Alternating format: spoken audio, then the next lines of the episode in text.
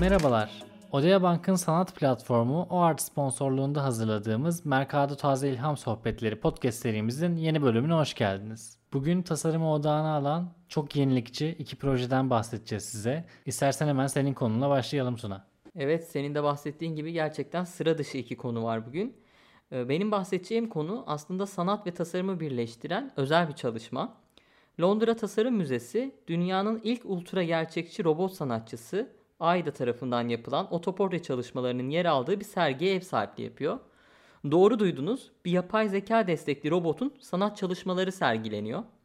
Üstelik de kendi otoportreleri bu çalışmalar. Ayda belki hani bilenleriniz vardır. Dünyadaki ilk ultra gerçekçi Android olarak tasarlandı. Bir başka deyişle yapay zeka yeteneklerine sahip bir makina. Adını bilgisayar öncüsü Ada Lovelace'den alan Ayda, tasarımı ve yapımı 2 yıl süren bir proje. Programcılar, robotistler, sanat uzmanları ve psikologlar tarafından özel bir ekip tarafından hayata geçirildi ve 2019 yılında tamamlandı.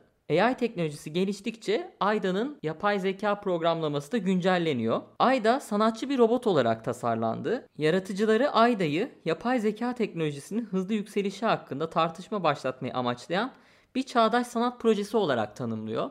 Her ne kadar görünen tarafı ultra teknolojik bir proje olsa da aslında bir sanat eleştirisi Ayda. Kamuoyunu yapay zekanın her şeyi kopyalayabildiği bu dünyada insanın rolünü düşünmeye davet eden bir proje. Londra Tasarım Müzesi'ndeki sergi dünyada bir ilk olarak benliği olmayan bir robotun kendi kendini çizdiği 3 boyutlu otoportreleri sunuyor. Otoportre temasını tersine çeviren sergi insan kimliğinin ve yaratıcılığın doğasını da sorguluyor bir yandan. İlginç bir proje teknolojiyi kullanırken aslında bize geleceği sorgulatan, sanatın da geleceğini bir yandan da sorgulayan bir proje. Eğer bu yaz Londra'daysanız veya Londra'ya seyahat etme planınız varsa mutlaka uğramanız gerektiğini düşünüyorum. Çok ilginç.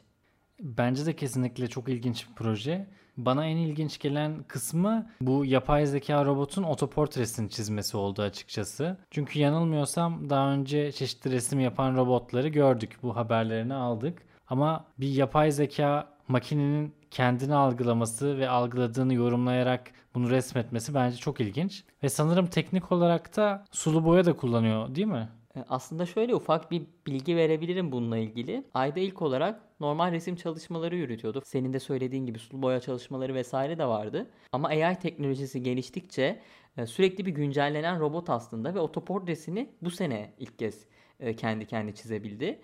Bu arada Ayda da insan görünümlü bir robot. Ee, size görsellerini hazırladığımız linkten bulabilirsiniz. Resim yaparken de normal insan gibi kolları var ve resmediyor e, bildiğimiz şekilde aslında.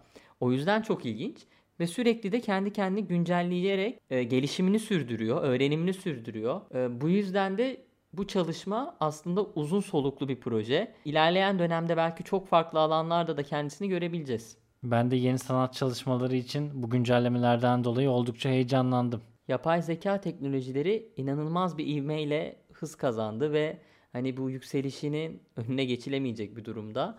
Tabi hal böyleyken de birçok şeyi de sorgulamak gerekiyor. Çünkü günlük hayatımıza girmiş durumda ve bu tür robotlar belki de 1-2 sene sonra insanın yapabildiği birçok şeyi zaten yapabilecek durumdalar. Bu noktada da sanat kavramını sorguluyor bu proje.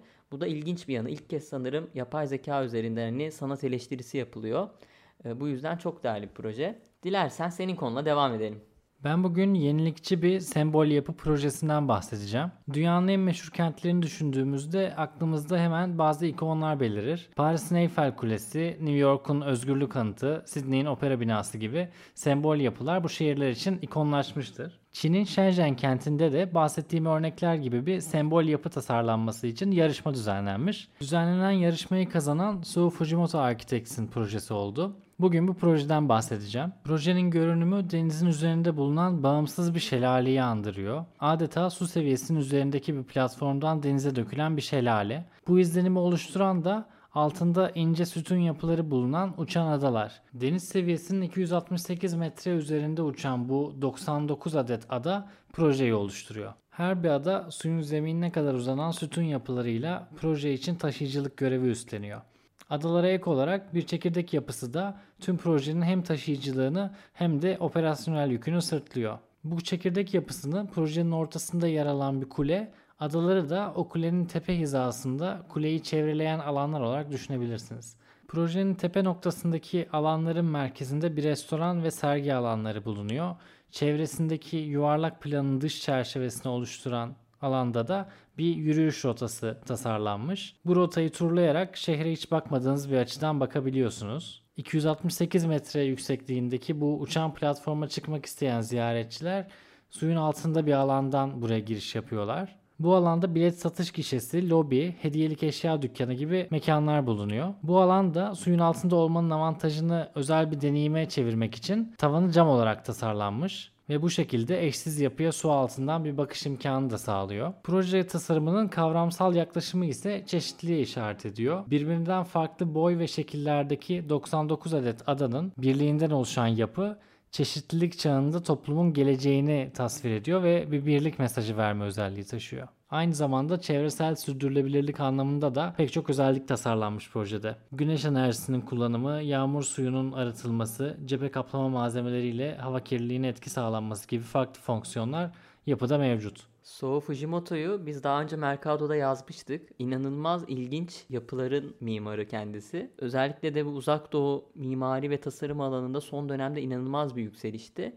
Ve bu yükselişin önemli mimarlarından biri de Sou Fujimoto. Bu yapılan ikon da çok sıra dışı bir yapı ve herkesin görsellerine bakması gerektiğini düşünüyorum. Ben günlük olarak tasarım sitelerinde dolaşırken ilk gördüğümde çok etkilenmiştim. Ama yani bu yapının yapılacak olması ayrıca etkileyici. Çünkü ilginç bir strüktürel sisteme de sahip. Mimar olmama rağmen ilk bakışta ciddi anlamda hani anlayamadım nasıl ayakta durduğunu. Ee, güzel bir yapı, çok sıra dışı bir yapı. Sizin için hazırladığımız linkte de tüm görsellerine, detaylarına ulaşabilirsiniz. Ee, ilgilenenler varsa mutlaka Soy Fujimoto'ya bir göz atsın. Hem bizim yazımızı da okuyabilirler Mercado'dan hem de kendileri de araştırabilir. Evet gerçekten özellikle mimari anlamda da bu yapının gerçekleştirilmesi noktasında merak sahibi olanlar mutlaka linkimize göz atsın. Orada hem strüktürel yapısı hem operasyonel yapısı hem çevresel özelliklerini çok güzel detaylı açıklayan görselleri topladık. Mutlaka göz atın derim ben de. Böylece bir bölümümüzün daha sonuna geldik. Odea Bank'ın sanat platformu OART sponsorluğunda hazırladığımız Mercado Taze İlham Sohbetleri podcast serimizin yeni bölümünde görüşene kadar kendinize iyi bakın.